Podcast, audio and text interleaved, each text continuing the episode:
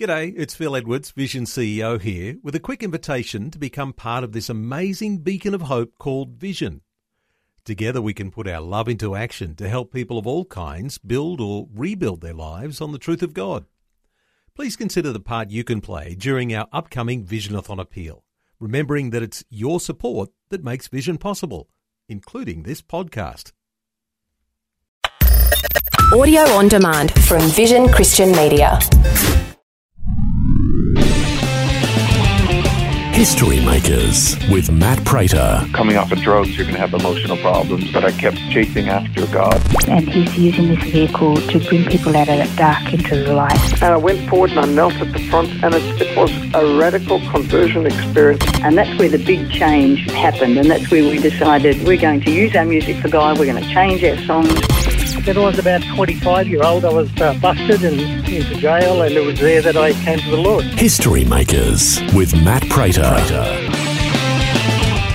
Hi, and welcome to History Makers. I'm Matt Prater. Today we're speaking with Luke Wilson, who works with an incredible Christian ministry called Fishers of Men, working with people with addictions, does a lot of street ministry, and we've got him on the line right now. Uh, welcome along, Luke. Tell us a bit of your story. Where were you born and raised? Thanks, mate. I was born in um, Brisbane, Queensland, Australia. Lived there most of my life. You know. Of course, I backpedaled and um, I went on the wrong track and destroyed my life. But um, God had a different plan. He brought me back into His purpose, into His plan, and uh, led me to a great ministry called Fishers of Men. And I've been working with them now for the th- for three years. You know, well, basically two years because one year I was in the program, but two years I've been helping them, being a support worker and a leader, and helping all the other boys. And Wonderful, mate. it's amazing. We're going to find out a bit more about Fishers of Men shortly, but tell us a bit about your upbringing. Did you have like a religious upbringing at all? No, I can't say I had a religious upbringing, even though my parents were, um, they sort of had the Roman Catholic sort of past, but they didn't follow the in the ways. And I'm actually you know, they were away from the faith, but I was really away. Uh, my mum was a tarot card reader, and um, yeah, they were dealing drugs, you know, and stuff like that. You know, so they were drug dealers, and they kept everything else away from us children. But um, me being me, inquisitive, and I was a thieving little brat, going looking for my birthday and Christmas presents, and I was finding weed, and you know. So I started that at a very young age, and it destroyed my life, you know. But um, yeah, I don't blame them. I blame my own stupidity because I was the one who actually opened myself up to that. You know? And a lot of people might blame them, but I could never blame my parents. You know, it actually tells you in the Bible to honour your parents, you know. And um, so yeah, that's what I do. I honour them now, and um, I thank them. They try to do with us children, but we just went the wrong way in life, and we wanted it all to be our way. You know what I mean? Um, it can't be that. You know, it's a two-way street, and yeah, we have to love our parents and they have to love us, yeah, and they did love us, but they're loving us the right way. They taught us, you know, not to thieve, not to steal, you know, not to use drugs, you know, all that kind of stuff. But um, I think, yeah, a lot of people can say hypocrisy when they're doing the same thing, you know, but um, they did try, they tried their best, and I was disobedient and wanted to run around and do my own thing, hurting people, bashing people, and yeah, just had no respect for authority, and it was all about me. I was a very selfish person yeah, I praise God that now He's woken me up to that. And I went from not knowing God to hating God. So if you're hating something, you know it has to be real. And then from that, I actually you know, became a warlock. But back in 2006, in one of, because I've been in that jail for 18 years, 2006, I was in Arthur Gorrie Correctional Centre in B2, Unit B2. And he was Christian, so he was actually in there for murder. Right? But here he is preaching the Bible to me every day, and um, I'm there telling him, get out of my face. You know, a lot of vulgar language and that, but you know, telling him to get away from me. You know, otherwise I'm going to kick his guts in. But um, he kept persevering, you know, and um, I was weak at the time, and took the opportunity. I seen his back turn, so I set him on fire. Well, praise God, you know, when I turned around, the fire's out. You know, I look back at it now, and I believe it was the Lord to put it out. Well, I only just found out on Sunday. You know, so I left church. I go to Rhema Family Church in Springwood. I left church and I was driving out the street, and one of my brothers came around the corner. So I was waved to him, you know, and another car behind him, and both cars pulled up on the side of the road. Well, something told me I had to do a U turn. So I've done a U turn. I just drove straight back into the church car park. And my mate jumped out of the car, gave him a hug. Yeah, next minute the other fellow jumped out of his car. I'm going, I know you. And yeah, my mate Robbo was going, yeah, that's Phil. He's a lifer. And straight away I was taken back. I'm like, oh no. And he turned around and Phil's asked me, he's going, where do you know me from? I've gone Arthur Gorrie Correctional Centre 2006, Unit B2. I've gone, I was the one who set you on fire. Straight away, you know, and I was crying and um, I just asked for his forgiveness, you know, and seeked his forgiveness and he forgave me. He gave me a big hug and um, he told me the true story of what actually happened. I thought, yeah, God put the fire out. Well, it was actually himself. He actually put the fire out himself with his hand. He put his hand behind his back, put it out. Well, it was an nylon jumper, so there was plastic all stuck to his hand. Well, lo and behold, we've all gotten locked down. It wasn't because of that incident, it was because of another incident. We've gotten locked down in the cell, and he's in the cell, and he's wrapped his hand. And he's, mind you, it's got plastic all over it, you know, it's burning. So he's wrapped his hand with a cloth. And he's there just praying, he's laying prostrate, praying to God, praying and praying and praying. Well, the Lord, he felt the fire burn through his hand. And it wasn't the fire from the actual flames, you know, from the burn. It was the Holy Spirit fire. When he took the cloth off his hand, his hand was healed, praise God. Mm. Yeah, but yeah, it was just amazing that he was able to actually forgive me for my stupidity and, um, because it's one of my stupid claim to fame, you know, like I've been told people, you know, before I was a Christian, I used to bash them. I used to, you know, that's who I used to be. I, I didn't like anyone coming and tell me what to do. You know, didn't tell me about faith. You know, don't tell me about faith. You know, because I had faith in all the wrong things. You know, I thought I knew everything. You know, and um, but yeah, I praise God that you've got people like that who speak into people's lives, and you know, in the long run, God's going to bring it to fruition. You know, let's praise God that He's yeah, He's helped me to see the errors of my, my ways, and He's He's teaching me the right way in life, and it's beautiful. Well, mate, it's been an amazing story of transformation. Um, Yeah. let, us go back to your conversion experience. How, how did you come to Christ? I came across by okay, so I was a drug dealer. So I used to be a neighbourhood dope dealer, now in front of neighbourhood hope dealer. But um, when I was dealing drugs in of jail and just get back to the same thing, and um, I got blessed with a jail sentence back in 2017. First was actually a drug raid, so I got raided in Kingston. It was like I don't know. The Lord actually stopped me from reloading, you know. So because I never had under ten pound of weed, never had under an ounce of rock, you know. So I, you know, all my guns were gone, everything like that. So I had no guns and nothing like that, and um, just had me swords were sharpened up. But yeah, I was down to my last three quarters of weed, which is weird, you know. I'd always, you know, load up as soon as I had, you know, only a pound left. With the rock, I'd always have that reloaded, but I only had about an eight ball left for this 3.5 grams. And three quarters is, you know, what is, that's about 21 grams. You know, so I had that left, and someone rang me up for an ounce, and I told them, no, I've only got three quarters left, and come and get that. Well, it's taken them a bit long, usually only there five, ten minutes, you know, but it took them at least, you know, half hour. I'm thinking, what's going on here, you know? Something's going on. And I knew if you had anything over 3.5, over 2 grams of rock, they can actually get you for supply. So I thought, okay, bang, I'll get that under 2 grams, you know, bang. So I mixed up a shot. And um, as I was about to put the shot away, I heard footsteps at my bedroom door, and yeah, bang, bang, bang, it's the police. You know, Luke Benjamin Wilson, we're going to search warrant for you, uh, to search his premises.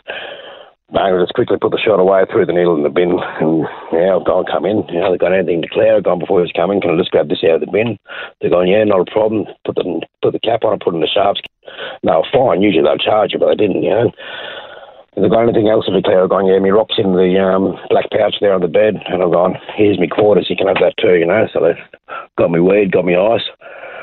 And yeah, then it was just a blessing from there because I got out of that house and I ended up going on the streets and I stole um, a gun off bikers, so they wanted me blood. Well, lo and behold, the 18th of April 2017, I ended up getting locked up. Threatening violence, GBH, a lot of crimes I've done. Um, well, it was actually loaded fire in public. Um, yeah, threatening violence, serious assault, assault occasioning bodily harm, possession, possession of explosives, which is bullets. But yeah, lo and behold, um, I ended up getting locked up, of course, on the 18th of April 2017. Well, the 23rd of April, I'm there training in the watch house. I'm there down on my hands and knees, um, well, actually doing push-ups, and lo and behold, I've just heard this audible voice. You should not fear them, for Lord your God, I will fight for you. I stood up and looked behind me, nothing there. I'm just thinking I'm a crackhead going mental. So I just blew it off, got back down, I'm there doing diamond push-ups. Next minute, same word, more power, more authority. You should not fear them, for Lord your God, I'll fight for you. Every hair on my body stood up, got this warm sensation over me. I've had to ask a question. I've gone, who are you? He's gone, I'm your Lord, you want change, leave me your heart and I'll change you. And from that day forward, I got delivered from alcohol, got delivered from drugs, got delivered from even tobacco. I started preaching love, peace, and um, first of all, got my head jumped all over. God actually even warned me about that, that I was actually going to get the beating. And um, I believe that I deserve, but I do now now know that no one deserves a beating, no matter what, no matter what they've done. But um, so this biker, when I got to Brisbane Correctional Centre on the 28th of April 2017, he's walking out of the and I'm walking in, being escorted in, and uh, straight away he shook my hand. Yeah, he's gone, Luke, like Scotty, how are you? He's gone, we'll be talking as soon as you get back, right? I'm going, yes, when I'm looking down at my hand because he's shaking my hand. In the in the one percent world, if you actually shake, you know, someone's hand, you can't go along and bash them. You know what I mean? Because business is done, deals done. It all boils down to honour, loyalty, and respect. But in these world, in this world, there's none of it. You know? But lo and behold, he's gone to a visit. He's came back from visit, told me to get the laundry. I said, listen, man, I'm not fighting no more. My five days are over. And he's going, okay, I'm going to jump all over your head. I'm going, that's what you're going to do. You're going to do that, you know. So he's put three of his best on me. I just stood there and smiled at him and gone, that's best you got, you better go. Yeah, but um, his mate's dragged because the officers were about to come out. So he's going in the exercise yard, and I'm going, made myself a coffee, and I walk out in the exercise yard. Well, he just, you know, came straight up towards me. He's going, what to tell you, get in the laundry. I'm going to jump all over your head. I've turned gone, that's what you're going to do, do it. He's going, I'm going to even kill you. I've turned gone, if that's what you're going to do, just do it, mate. Yeah, but how about this one? You just shake my hand, you put three of your best on me. What are you, a coward? You know, where's your honor, or are you a coward? No, that's what basically all called him. He lost the plot. Took him over 18 hits to drop me. So um, when I actually when I was dropping, he put knees into my head, and then he jumped all over my head. Meanwhile, back in 2013, I got told by doctors one more hit in the head, I was dead I was fell head first on the balcony in 2008, 2013. I got bashed my best mate's young. So lo and behold, here I was in jail, and I decided, yeah, give me King James Version Bible. Started reading that. I started preaching love, started preaching peace, and um, telling people there was another way, and the only way to go is Jesus. And um, yeah, like if people judge me, people condemn me, but my true brothers had me back. You know, a lot of people wanted to come at me, but um, true brothers who yeah knew me, they've actually turned around and gone, listen, we've got your back. If anyone comes for you, they have to go through us. And oh, yeah, thank you. But yeah, it just changed my whole life. And so I spent a year in jail just studying the Bible. Um, I wrote it out. Um, I wrote most of it out. I've already written the New Testament. I'm up to Numbers 17, the Old Testament. I've just been writing that. I've been on a bit of a break at the moment. haven't written any more of it, but um, I'll start getting back into that. Well, mate, it's a great testimony of what God's done in your life, and now you're helping others get out of that lifestyle yes, with Fishers of Men. Tell us what, what you do with Fishers of Men. Well, with Fishers of Men, I actually uh, feed the homeless. Um, so twice a week with them, I actually go out and feed the people in need uh, in Logan. And we've got another uh, sect that actually does the city area. Uh, so does uh, Brisbane City, all the homeless in there. But uh, we've also got uh, two rehabilitation centres. We call them discipleship houses, but other people in the world might call them rehabs. So we actually raise people from the Word of God to make you know, make disciples. You know, because what Jesus told us is to go preach the gospel to all nations, making disciples, baptizing them in the name of the Father, Son, and Holy Ghost.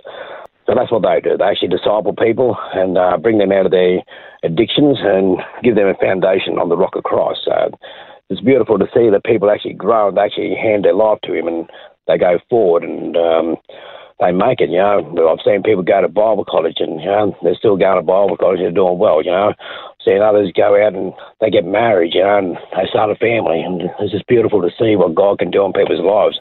You know, the way I see it, no one's too lost to be saved, and no one's too broken. You know, no one's too broken. You know, and um, because God will restore all, no matter what. He's the only one who can. Well we lean on our own strength and it's always going to fail us, but we can do all things through Christ who strengthens us. So we just have to put our trust in, trust in Him and we'll receive. But um, we've got a furniture ministry too at Fishers of Men where we help uh, people in need with furniture. I've done a little bit of furniture, but I'm more the uh, food drop off as well and more a support worker for the first stage house, the rehab. So I'm a leader in the second stage house, but yeah, with the first stage house, I'm um, the sport worker there. Go help out, and at the moment down in Beenleigh, helping one of the brothers out with a court case. Yeah, um, just trying to get things to come to the light, and you know it's going to happen. You know, because I believe our God is in control. He's sovereign God, and all things will come to the light. But Bobby and Brenwan, which the men are beautiful people. They've got a half of the loss, and they've been doing this for over 17 years now. Just what they've seen and what they've done is just amazing, and. Um, God just continually opens up doors, and we keep praying for Him to open more because we want to see many more people saved. And I believe that will come to pass. I believe this is a year of the Spirit moving through every every church, every building, every, and we are the church. You know, so um, it's moving through us all. And all bring us into unity. And when brethren build together in unity, commands a blessing. Yeah, well, Luke, it's so good to hear the passion in your voice, and we know that um, your testimony is a is evidence of a God that loves us and that can transform any life. Your mess has become your message, mate. It's an amazing testimony. Luke, I reckon you're a history maker. Thanks for joining us. Thank you very much, man. God bless you, and you have a beautiful day, mate. If you'd like to hear this conversation again, listen online anytime at historymakersradio.com. There you'll also find links to all of our social media channels and you can subscribe to our iTunes podcast. History Makers is a faith based ministry and we want to thank everyone for their generous support.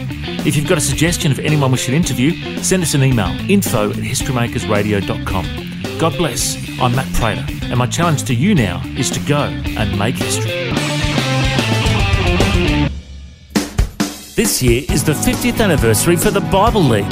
They're celebrating all that God's done in their ministry and they're praying into all that he's going to do in the next 50 years. Ephesians 3:20 says that God is able to do immeasurably more than all we ask or imagine according to his power that's at work within us. To him be the glory of the church and in Christ Jesus throughout all generations. If you'd like to support the Bible League as they reach the generations to come, go to bibleleague.com.au. Station sponsor. Thanks for taking time to listen to this audio on demand from Vision Christian Media. To find out more about us, go to vision.org.au.